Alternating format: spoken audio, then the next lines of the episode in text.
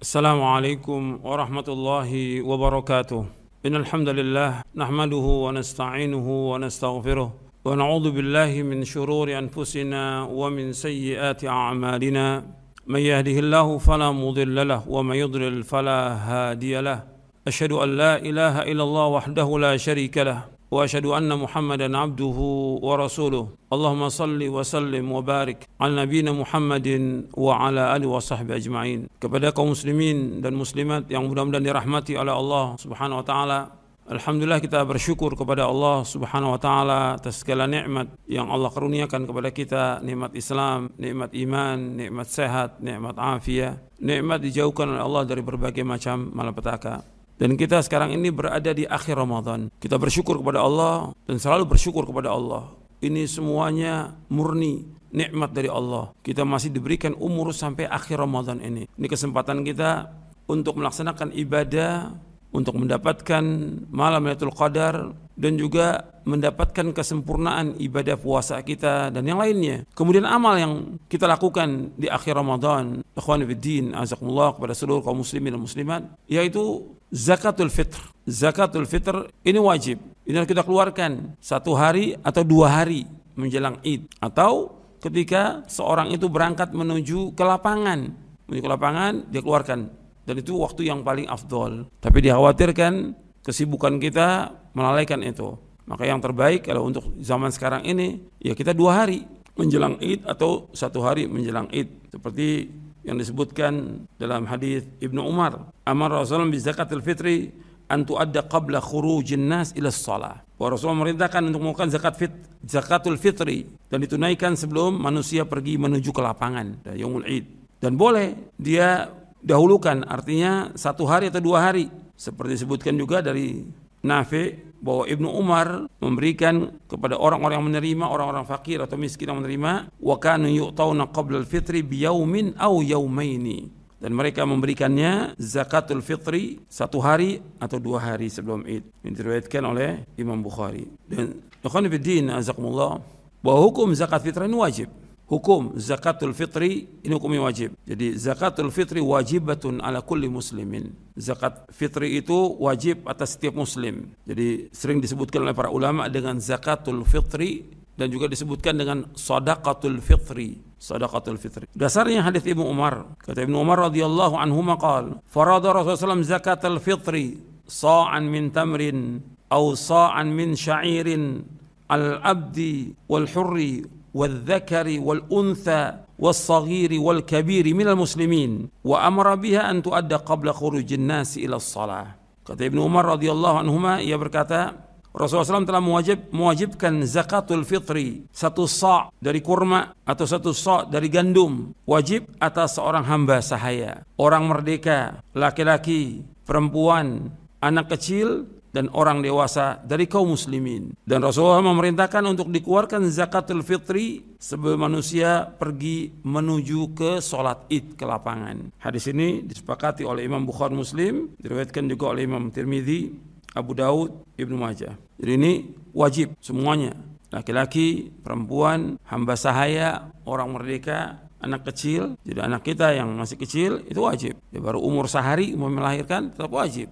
Adapun janin tidak. Jadi orang dalam kandungan itu nggak nggak dikeluarkan zakat. Zakat itu kalau dia sudah lahir itu wajib dikeluarkan zakatnya. Jadi yang dalam kandungan tidak.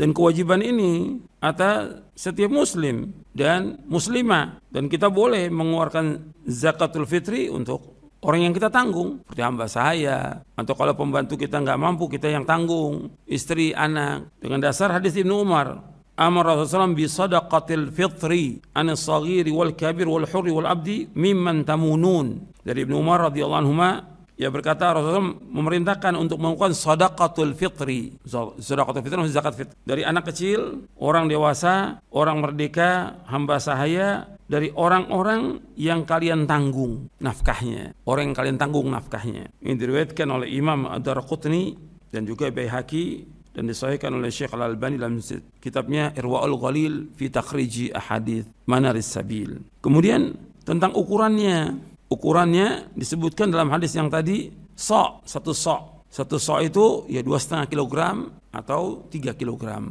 Lebih nggak ada masalah tapi jangan kurang. Karena ukuran kita kadang-kadang juga timbangan-timbangan itu tidak benar. Makanya yang bagus kita lebihkan lebih bagus daripada kurang. Dan disebutkan di sini kalimatnya to'am min to'am dari makanan. Artinya dari makanan pokok yang ada di tempat itu. Kalau tempat itu ya kurma, ya kurma. Kalau tempat itu gandum, ya gandum. Nah, makanan pokok kita di Indonesia ini beras. Keluarkan beras. Jadi dua setengah kilogram atau tiga kilogram beras kita keluarkan. Bukan uang. Perhatikan itu. Bahwa zakatul fitri dari zaman Nabi Muhammad SAW, Khulafaur Rashidin dan seterusnya yang dikeluarkan itu berupa makanan pokok. Di zaman Nabi sudah ada dirham, sudah ada dinar, tapi tidak ada seorang pun sahabat yang mengeluarkan dengan dinar dan dirham. Tidak ada. Semua mengeluarkan dengan makanan pokok. Dan itu tidak berat. Tidak menyulitkan sama sekali. Kita ini setiap hari, kita makan nasi. Kita beli kadang-kadang beras. Kalau yang nggak mampu, ya setiap hari dibeli mungkin satu liter. Kalau yang mampu, mungkin belinya dua kilo. Kalau yang mampu lagi, mungkin beli sekarung. Dan itu bagi kita ringan. Ada yang setiap hari beli, ada yang seminggu sekali, ada yang sebulan sekali yang dia beli berapa karung itu. Dan itu bagi dia tidak berat. Tapi kenapa ketika dia mengeluarkan zakatul fitri itu terasa berat? Masa kita beli beras kita bawa sendiri kita kasih fakir miskin? Padahal ini ibadah dan ini untuk membersihkan hatinya dia, membersihkan kotorannya yang selama Ramadan mungkin dia berbuat dosa, untuk membersihkan itu. Hikmahnya banyak. Dan manusia kadang-kadang disuruh untuk kebaikan berat bagi dia, berat. Banyak alasan. Karena itu mereka karena alasannya gimana kita beli beras kita bawa ke orang fakir miskin yang terbaik kan yang gampang aja, pakai uang. Ini nggak boleh. Sekarang dia sepanjang tahun masih beli beras, nggak mungkin tidak. Dan itu dia ke pasar mungkin setiap pekan atau dua pekan sekali dia beli beras dan dia bawa beras itu, nggak berat itu. Sedangkan zakatul fitri dikeluarkan setiap hari, tidak. Setiap bulan tidak. Setahun sekali dikeluarkan. Setahun sekali. Kenapa berat kita? Beli beras, bawa ke rumah, kemudian kita takar dua setengah kilo, kemudian kita atau kita beli di pasar sudah ditakar 3 kilo 3 kilo kemudian kita kasih. Pulang kita kasih tetangga-tetangga yang miskin atau orang-orang kita tahu yang miskin. Karena memang tujuannya untuk orang miskin hikmahnya untuk orang miskin. Jadi nggak boleh dengan dengan uang itu tidak boleh. Dan ini menyalahi sunnah Nabi SAW menyalahi sunnah Nabi. Makanya kalau ada orang yang mengatakan ada pendapat itu pendapat. Sekarang kita lihat dalil. Dalil Rasulullah SAW mengerjakan dengan makanan pokok. Sahabat demikian, tabi'in demikian. Maka itu yang kita lakukan. Maka dikatakan oleh para ulama tentang qimah atau dengan uang itu tidak boleh. Sampai dikatakan dalam kitab Al-Wajiz fi Fiqh Sunnah wal Kitab Al-Aziz, "Falau kanatil qimatu mujzi'atan la bayyana dzalika Allah wa rasuluh." Kalau seandainya dengan uang itu boleh, maka sudah dijelaskan oleh Allah dan dijelaskan Rasulullah fal wajibu al wuqufu inda zahir nusus min ghairi tahrifin wala ta'wil dan wajib kita untuk mengikuti dalil zahirnya nas tanpa kita merubah maupun mentakwil nggak boleh maka ini kesalahan maka di kitab pembahasan tentang kesalahan-kesalahan yang menyebar dan juga bid'ah-bid'ah yang menyebar di tengah-tengah kaum muslimin yang berkaitan dengan Ramadan, zakatul fitri dan idain disebutkan ikhraju qimati zakatul fitri wa hadza la yajuz wa la yujzi. Mengeluarkan uang, artinya bentuknya uang dari zakatul fitr ini tidak boleh dan tidak mencukupi. Dan Nabi SAW menyebutkan bahwa tujuan dari zakatul fitri itu untuk memberikan makan, membersihkan orang yang puasa dan juga memberikan makan kepada orang-orang miskin. Disebutkan dalam hadis Ibnu Abbas. Hadis Ibnu Abbas yang Hasan yang diriwayatkan oleh Imam Ibnu Majah dan Abu Daud, eh, diriwayatkan oleh Imam Abu Daud dan Ibnu Majah, kata Ibnu Ibnu Abbas radhiyallahu anhu farad Rasulullah SAW zakat al-fitri tuhratan lis-saimi min al-laghwi wal-rafathi wa tu'matan lil masakini faman adda qabla as-salati fahiya zakatun maqbulatun wa man adda ba'da salati fahiya sadaqatun minas sadaqat. Kata Ibnu Abbas radhiyallahu anhuma ia berkata Rasulullah SAW telah mewajibkan zakat al-fitri untuk membersihkan orang-orang yang puasa. Artinya membersihkan orang puasa dari apa? Minal dari perkataan atau perbuatan yang sia-sia dan juga perkataan-perkataan yang kotor. Artinya dengan zakatul fitri akan menghapuskan dosa itu. Wa tu'matan masakin dan juga untuk memberikan makan kepada orang-orang miskin. Dari hadis ini menunjukkan bahwa zakatul fitri diberikan kepada orang miskin. Orang miskin, Nabi menyebutkan dengan orang miskin. Arti fakir miskin yang diberikan. Faman ada qabla salah, barang siapa yang mengeluarkan zakat itu dan memberikannya kepada fuqara al masakin itu qabla salah sebelum salat Id, sebelum salat Idul Fitri, Fahiyah zakatun makbulah maka itu zakat yang diterima. Waman ada ba'da salah barang siapa yang mengeluarkan zakatul fitri sesudah solat id fahiyah sadaqatun minas sadaqat maka itu merupakan sodakoh dari sodakoh sodakoh biasa. Artinya bukan zakatul fitri. Kita wajib mengeluarkan zakatul fitri. Kalau sodako, sodako biasa aja.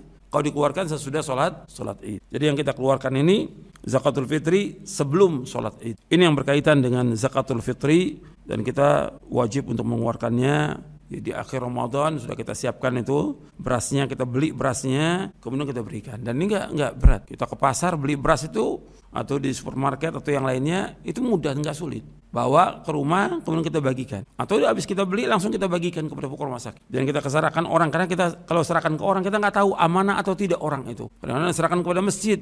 Kita juga belum tahu masjid itu amanah atau tidak orang yang paham atau tidak. Yang terbaik kita langsung berikan kepada fukara masak. Ini yang berkaitan dengan zakatul fitri. Sekarang kita akan bahas yang berkaitan dengan salatul id. Masalah id masalah penting karena banyak kaum muslimin juga belum paham tentang yang berkaitan dengan salatul id. Para ulama selalu membahas tentang salatul idain, salat idul fitri dan idul adha. Yang kita bahas adalah salat idul fitri karena insya Allah beberapa hari lagi kita akan masuk idul fitri dan kita di akhir Ramadan kita bersyukur kepada Allah apabila kita sudah sempurna menyempurnakan puasa Ramadan maka dianjurkan kita untuk mengagungkan Allah besarkan Allah di samping dengan mengeluarkan zakatul fitri juga melaksanakan perintah Allah dan menjauhkan larangannya di antaranya kita diperintahkan untuk melakukan sholat id. Tentang hukum sholat id, id sholatul idain atau sholat idul fitri dan idul adha. Di dalam kitab tafiki dibahas sholatul idain. Sholat idul fitri dan idul adha. Itu hukumnya para ulama menjelaskan hukumnya adalah wajib atas laki-laki. Sebagian ulama menyebutkan wajib atas laki-laki dan perempuan. Ada yang berpendapat wajib kifayah ada.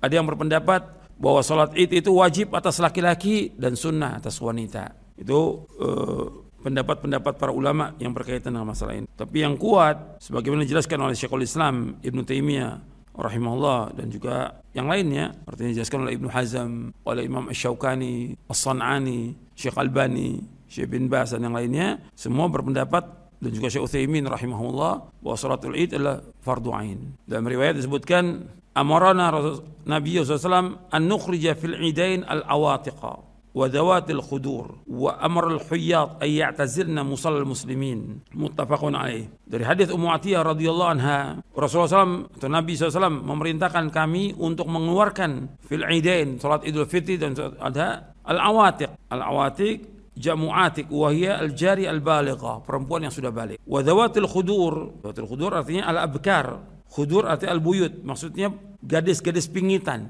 yang di rumah saja. Itu juga harus dikeluarkan. Wa amar al-huyat dan juga perempuan yang haid diperintahkan untuk dikeluarkan dari rumah harus keluar mereka. Ayat tazilna musal muslimin. Mereka datang tapi mereka menjauh dari tempat sholat. Artinya mereka berada di pinggir karena mereka tidak ikut sholat perempuan yang haid.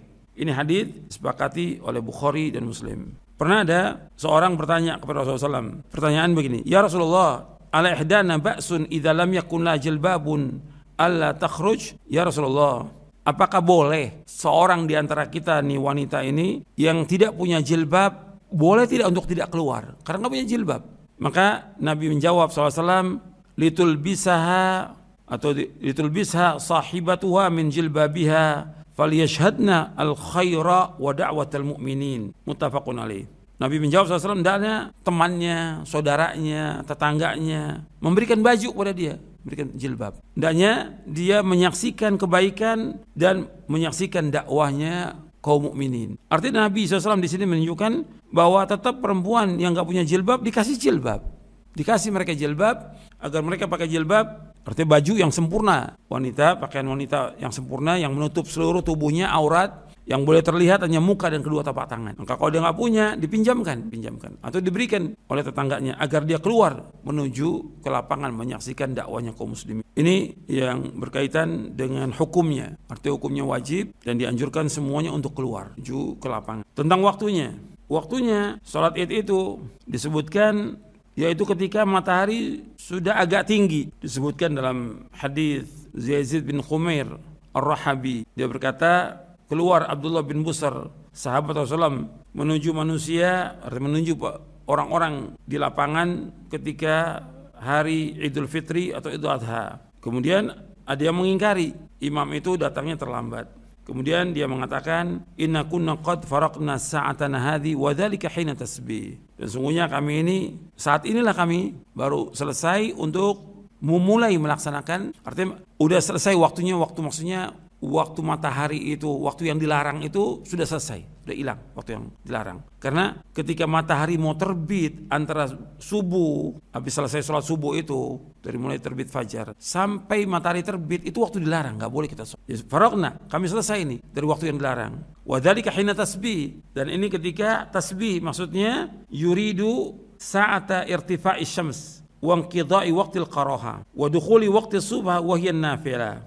ini riwayatnya riwayat Abu Daud, Ibnu Majah dijelaskan dalam kitab Aunul Ma'bud. Yang dimaksud ketika tasbih itu artinya sudah mulai matahari tinggi dan sudah hilang waktu yang dilarang dan kita sudah masuk untuk melaksanakan sholat sunat. Artinya boleh orang mulai melaksanakan sholat-sholat sunat yang ada dan sholat id wajib. Artinya di sini waktu sholat id itu ketika matahari sudah terbit dan sudah mulai tinggi. Kalau umpamanya terbitnya jam 6 kurang 10 atau 5, 50 terbit matahari umpamanya. Maka kita udah bisa melaksanakan sholat id jam setengah 7 atau jam 7 kurang seperempat itu sudah tinggi matahari. Itu kita melaksanakan sholat id.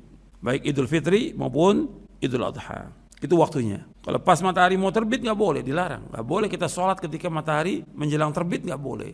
Dan ketika terbit juga nggak boleh. Tunggu sampai tinggi baru boleh kita sholat. Kemudian pelaksanaan sholatnya di mana tempatnya? Pelaksanaan sholat itu, itu di mana tempatnya? Yang dibahas oleh para ulama dari zaman dahulu. Tempatnya yaitu di musola di lapangan. Syekh Albani itu menyebutkan di dalam kitabnya Salatul Idain fil Musalla. Sholat itu itu di musola. Ya sunnah, ini yang sunnah. Sholat id itu itu di musola. Maksud musola itu di lapangan. Nabi SAW sholat id nggak pernah di Masjid Nabawi. Jelas Masjid Nabawi itu punya keutamaan. Sekali sholat di Masjid Nabawi, fadilahnya berapa? Seribu kali dari masjid yang seluruh dunia.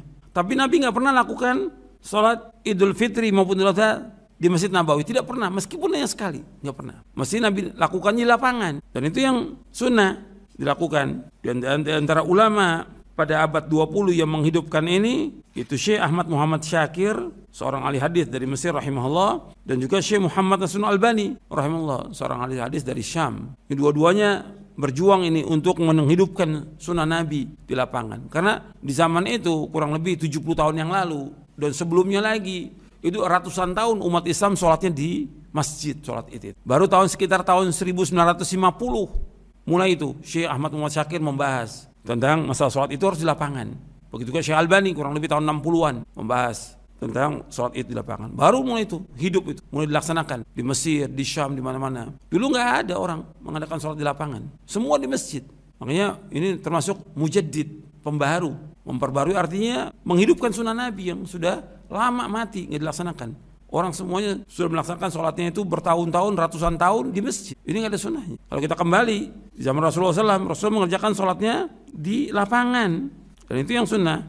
Dan Nabi terus menerus melakukan demikian. Dalam hadis Abu Sa'id Al-Khudri radhiyallahu an, beliau berkata, "Kan Rasulullah yakhruju yawm al-fitr wal adha ila al-musalla, fa awwalu shay'in yabda'u bihi as-salah, thumma yansarifu wa yaqumu muqabil an-nas, wan nasu julusun ala sufufihim, fa ya'idhuhum wa yusihim wa ya'muruhum. Adalah Rasulullah keluar pada hari Idul Fitri dan Idul Adha menuju ke musalla, ke lapangan. Musalla di sini maksudnya lapangan, seperti disebutkan oleh Al Hafidh Ibnu Hajar Al Asqalani dan juga yang lainnya. Yang pertama kali Nabi mulai adalah sholat. Kemudian setelah itu Nabi menghadap kepada manusia yang mereka duduk, Nabi memberikan nasihat, memberikan wasiat dan merintahkan mereka untuk taat kepada Allah dan Rasulnya. Ini hadis sahih riwayat Bukhari, Muslim, Nasai dan yang lain. Kemudian yang kedua hadis Abdullah bin Umar radhiyallahu anhu. Karena Rasulullah yaghdu ilal musalla fi yaumil Id. Adalah Rasulullah pergi ke musola ke lapangan pada yaumul Id. Dan kemudian karena lapangan tidak ada tidak ada sutro, maka diambil sutro, tongkat atau ya seperti apa anak panah ditancapkan di depan Nabi. Jadi Nabi sebagai imam itu ada ada sutrohnya. Ini hadis diriwayatkan oleh Bukhari, Muslim, Abu Daud, Nasai, Ibnu Majah, Ahmad. Kemudian hadis yang ketiga, hadis Bara bin Azib. Kharaja Nabi SAW yaum adha ila baqi ila baqi wa fi ila musalla. Rasulullah keluar pada hari raya Idul Adha ke Baki. Baki itu maksud di sini artinya musola. Artinya dekat kuburan Baki tempatnya. Musolanya itu lapangan dekat kuburan Baki. Dan di situ Nabi melakukan sholat Idul Adha. Yang oleh Imam Bukhari dan juga Ahmad dan yang lain. Yang keempat yaitu hadis Ibnu Abbas. Hadis Ibnu Abbas. Yang pertama hadis Abu Said, yang kedua hadis Abdullah bin Umar, yang ketiga hadis Barak bin Azib, yang keempat hadis Abdullah bin Abbas radhiyallahu anhu. Aku menyaksikan salat Id dan aku melihat bahwa Rasulullah SAW salat itu di musola sebutkan di situ hatta alam hatta atal alam alladhi inda dari kathir bin salat. Sehingga datang ke satu tempat yaitu lapangan dekat rumahnya Kathir bin Salat. Jadi sudah sudah jelas bahwa ini adalah mus, lapangan. Dan hadis ini menunjukkan para ulama menjelaskan bahwa as-sunnah ayakhrujal imamu li salatil idain illa min udhrin fayusalli fil masjid. Kata Imam Al-Baghawi dalam kitabnya Syarh Sunnah yang sunnah itu imam itu keluar menuju salat Idul Fitri itu ke lapangan kecuali karena udur boleh di masjid Ya kalau udur di masjid seperti hujan lebat umpamanya atau tempatnya becek, malamnya hujan nggak bisa dipakai lapangan itu untuk sholat. Ya boleh di masjid itu udur. Dan Imam Nawawi juga menyebutkan dalam syarah Muslim demikian bahwa disunahkan keluar menuju sholat id ilal musalla. Hada dalil liman qala bi istihbabil khuruj li salatil id ila musalla. Dan banyak lagi pendapat-pendapat yang menjelaskan demikian. Bahwa ini Nabi SAW melakukannya terus menerus rutin dan para sahabat juga demikian khulafaur rasyidin juga demikian Artinya sunnahnya salat Idul Fitri itu Adha itu di lapangan. Ini harus kita hidupkan ini di lapangan, bukan di rumah, di lapangan. Dan ini perbuatan Nabi SAW dan Khulafaur Rasyidin. Justru ini kita hidupkan. Dan ini syiar. Syiar daripada agama Islam. Syiar daripada agama Islam yaitu sholatnya di lapangan. Kelihatan kaum muslimin kumpul di situ. Kelihatan syiarnya, kelihatan juga orang menegakkan ibadah kepada Allah, terlihat persatuan kaum muslimin, terlihat kumandang takbir, membesarkan nama Allah dan banyak lagi yang lainnya. Puluhan hikmah yang dapat kita ambil. Dan terasa kita merasakan Id bergembira itu dengan kita keluar ke lapangan melaksanakan sholat. Dan ini hanya setahun dua kali, Idul Fitri, Idul Adha. Kita hanya punya dua raya, nggak ada lagi yang lain. Hari dalam Islam ada dua, yaitu Idul Fitri, Idul Adha.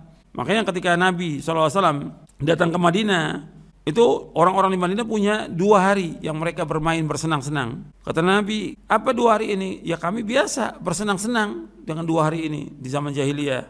Maka Nabi SAW bersabda, Faqala Rasulullah SAW, Inna Allaha abdalakum bihi ma khairan minhuma yaumal adha wa yaumal fitr. Sesungguhnya Allah telah mengganti kedua raya kalian dengan dua raya yang lebih baik dari keduanya, yaitu hari raya Idul Adha dan Idul Fitri. Jadi dua hari raya ini yang dibolehkan dan disunahkan untuk kita rayakan. Selain itu nggak ada, nggak ada perayaan-perayaan apa maulid itu yang nggak ada dalam Islam. Yang ada Idul Fitri, Idul Adha. Jadi ini e, dikerjakannya di lapangan. Kemudian tentang sifat sholatnya. Dan yang pertama kali dimulai adalah sholat. Bagaimana sholatnya? Sholat id itu dua rakaat. Takbir yang pertama itu tujuh takbir, kemudian di rakaat yang kedua lima takbir. Artinya takbir tambahan. Setelah takbiratul ihram, kita takbiratul ihram, itu tambah lagi tujuh. Kemudian baca Al-Fatihah, baca surah, itu sabihis. Kemudian ruku seperti biasa, ya tidak, sujud, duduk antara sujud, sujud lagi, kemudian kemudian kita bangkit, rakaat kedua setelah bangkit Allah Akbar tambah lagi lima takbir. Setelah lima takbir kemudian kita membaca Al-Fatihah. Setelah baca baca surah, baca surah Al-Ghasyiyah. Yang pertama sabis mereka Allah, yang kedua ala taqadithul ghasyiyah. Kemudian sama ruku ya tidak sujud sama. Kemudian tasyahud. Ya dua rakaat disebutkan dalam hadis Kathir bin Abdullah bin Amr bin Auf dari ayahnya dari kakeknya anna Rasulullah kabbara fil idain sab'an fil ula wa khamsan fil akhirah. Bahwa Rasulullah SAW takbir pada salat Idul Fitri, Idul Adha tujuh kali takbir di rakaat yang pertama dan lima kali takbir di rakaat yang kedua. Ini diriwayatkan oleh Imam Ibnu Majah dan disesuaikan oleh Syekh Al-Albani. Dari Aisyah juga Nabi menyebutkan radhiyallahu anha bahwa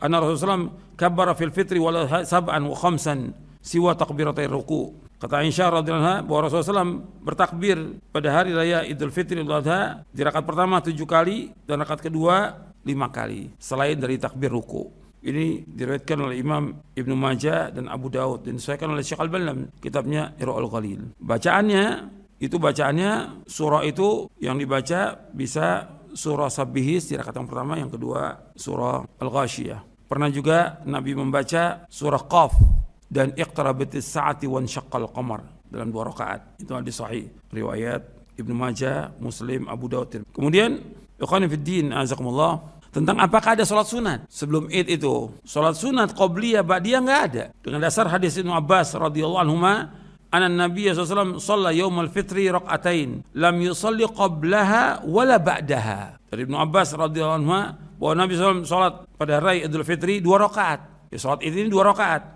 Nabi tidak sholat sebelumnya dan tidak sholat sudahnya. Hadis ini sepakati oleh Bukhari dan Muslim. Jadi tidak ada sholat qobliyah, id nggak ada. Sholat ba'diyah, id juga tidak ada. Di sholat itu, sholat id dua rakaat.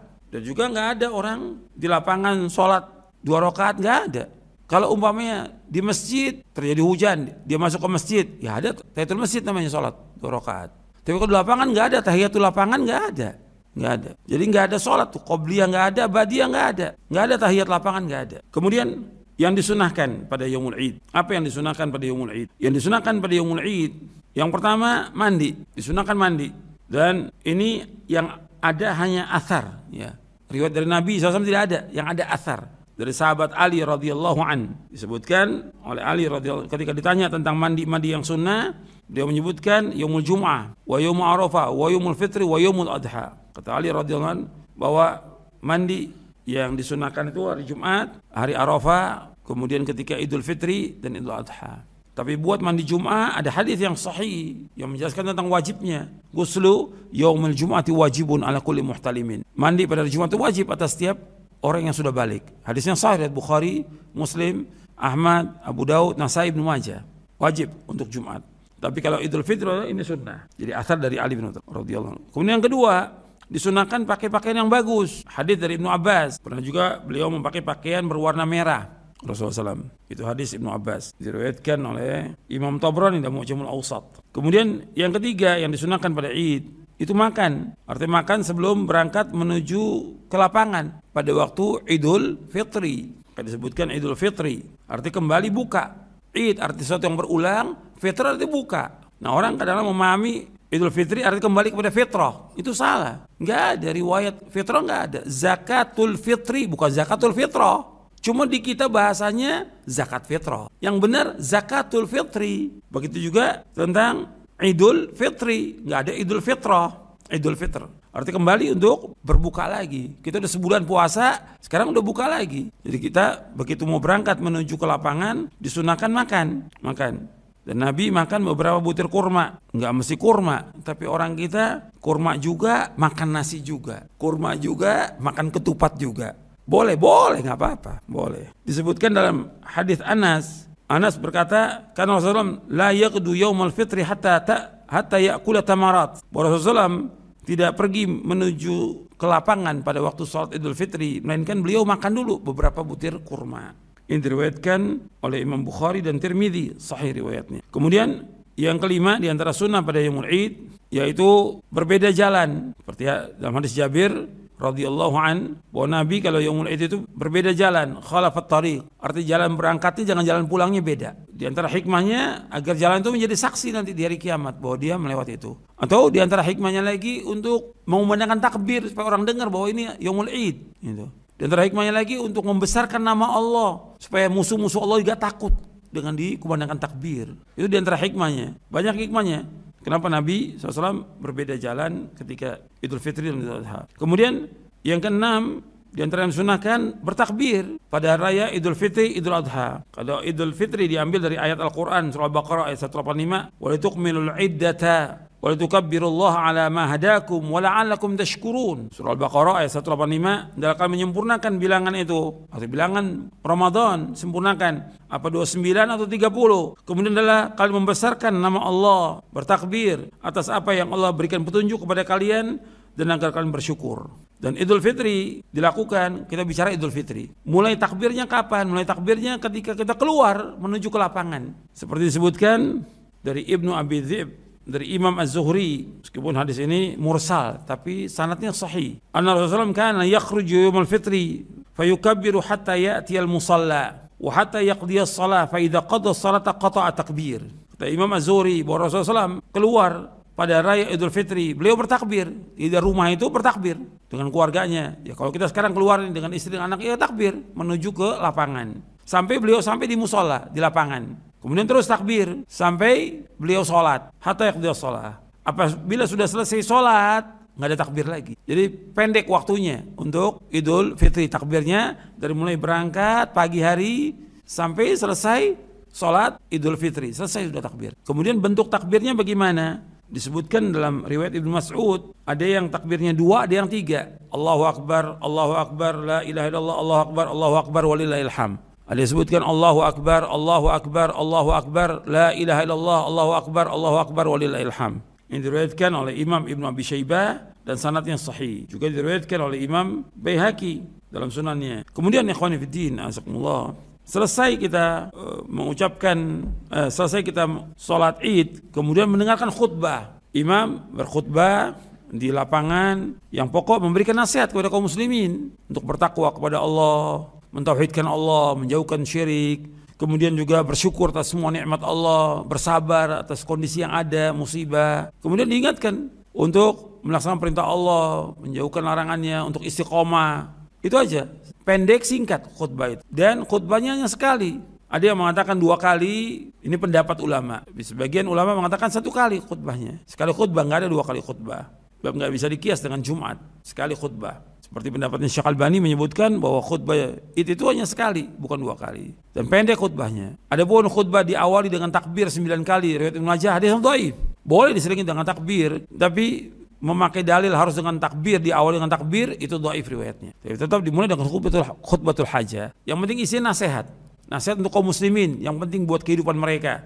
Yang penting tauhid, diingatkan tentang tauhid, melakukan perintah Allah menjauhkan larangannya dan istiqamah setelah Ramadan. Itu penting nasihat itu. Kemudian setelah itu para sahabat ya, ketika mereka bertemu mereka saling mengucapkan taqabbalallahu minna wa minkum disebutkan oleh Al Hafidh Ibnu Hajar Al Asqalani bahwa kami meriwayatkan dalam kitab Al Muhamiliyat dengan sanad yang hasan dari Jubair bin Nufair kana ashabu Rasulullah SAW idza taqaw yaumul id yaqulu ba'dhum li ba'din taqabbalallahu minna wa mink atau boleh juga taqabbalallahu minna wa minkum. Dalam Fathul Bari syarah Sahih Bukhari. Dari Jubair bin Nufair adalah para sahabat Rasulullah SAW apabila mereka bertemu pada yaumul id mereka mengucapkan taqabbalallahu minna wa minkum. Artinya mudah-mudahan Allah menerima amal kami dan amal kamu. Jadi ucapan mereka itu ucapannya itu nggak ada yang lain. Jadi ucapan ketika id itu taqabbalallahu minna wa minkum nggak ada yang lain jadi karena ashabun Nabi SAW idal taqaw yaumul id yaqulu ba'du li ba'din taqabbalallahu minna wa minkum. Para sahabat Nabi SAW apabila bertemu pada yaumul id, sebagian mereka dan sebagian mengucapkan taqabbalallahu minna wa minkum. Dan dikatakan oleh Al-Hafidh diriwayatkan oleh Imam Al-Muhamili dan yang lainnya dengan sanad yang sahih Syekh Albani juga mensahihkan di dalam kitabnya Tamamul Minna fi Takhriji Fiqh Sunnah. Jadi ucapan yang ada ketika id itu yang masyru yang disyariatkan dari perbuatan sahabat fi'lus salaf apa fi'lus sahaba taqabbala minna wa minkum. Enggak ada yang lain. Enggak ada ucapan kullu amin wa antum bi khair id sa'id id mubarak min al-aidin wal faizin. Ini enggak ada. Enggak ada contoh dari sahabat tabi'in tabi'in enggak ada ini. Enggak ada. Jadi kita kembali kepada contoh sahabat. Sahabat melakukan demikian kita ikut sahabat kan kita berpegang teguh kepada Quran wa sunnah la fahmi salaf sekarang fi'lus salaf mengucapkan demikian ya kita ikuti dan juga kalau kita lihat ucapan sahabat itu bentuknya doa. Taqabbalallahu minna wa minkum. Mudah-mudahan Allah terima amal kami dan amal kamu. Adapun kalimat yang lain, qulu amin wa antum bi khair, bukan doa. Setiap tahun kita kawin berada dalam kebaikan. Id Said, Id yang bahagia. Enggak ada doa. Id Mubarak, Id yang diberkahi. Enggak ada doa. Minal aidin wal faizin. Termasuk orang-orang yang kembali dan sukses. Juga bukan doa. Yang terbaik udah doa. Taqabbalallahu minna wa minkum. Itu yang yang terbaik kita ucapkan. Kemudian ikhwan fiddin, ada beberapa kesalahan yang terjadi ketika Yaumul Id yang dilakukan oleh sebagian kaum muslimin yang harus diperbaiki. Kesalahannya yaitu atau kemungkaran di saat Id itu berhari raya dengan acara musik dan nyanyian. Ini kemungkaran. Atau di kita ini Indonesia ini pukul beduk. Ada pukul beduk, Beduk nggak ada manfaatnya dan beduk juga nggak ada manfaat dalam Islam. Bukan syiar agama Islam. Di dalam buku hukum lagu musik saya sebutkan tentang beduk dalam syariat Islam. Beduk adalah alat musik dan bukan dari syariat Islam. Beduk bukan dari agama Islam. Menabuh beduk kebiasaannya orang-orang kafir dari ahlul kitab. Beduk tidak termasuk dalam syiar agama Islam. Beduk tidak ada hubungan dengan ibadah dalam Islam. Beduk tidak ada hubungan dengan puasa. Beduk tidak ada hubungan dengan raya. Menabuh beduk termasuk tasyabuh dengan orang-orang kafir. Beduk disukai oleh iblis dan setan. Beduk yang ditabuh itu mengganggu kaum muslimin. Beduk yang ditabuh itu mengganggu tetangga, mengganggu orang tidur, mengganggu orang sakit. Menabuh beduk membuang-buang waktu.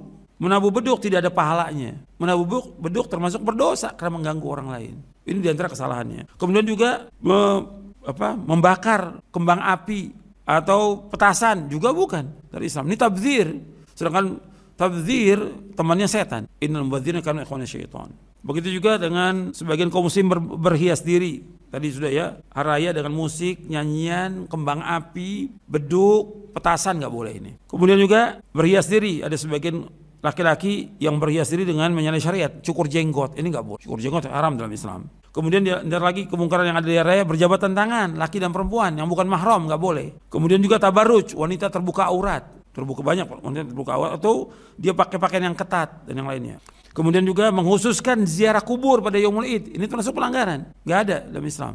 Menghususkan diri ziarah kubur pada saat Idul Fitri atau enggak ada dalam Islam.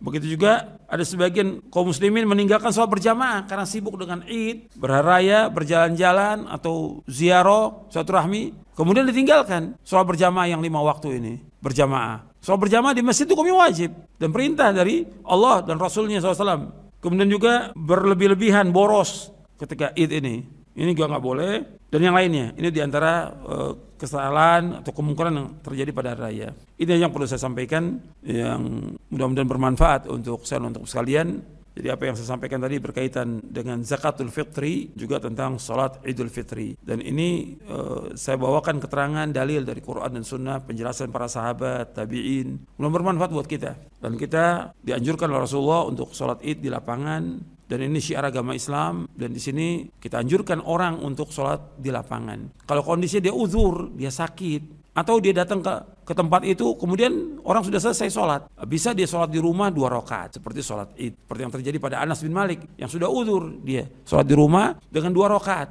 Di rakaat pertama tujuh kali dan rakaat kedua lima kali. Tapi tetap ini syiar agama Islam harus kita hidupkan. Mudah-mudahan dengan ini dan juga doanya kaum muslimin akan diangkat bencana, bala, wabah lainnya dan Allah memberikan izzah dan kemuliaan kepada Islam dan kaum muslimin. Mudah-mudahan bermanfaat untuk saya untuk sekalian. Kurang lebihnya saya mohon maaf. Wassalamualaikum Muhammadin SAW. Subhanakallah wa bihamdik. Asyhadu an la ilaha illa anta astaghfiruka wa atubu ilaik. Assalamualaikum warahmatullahi wabarakatuh.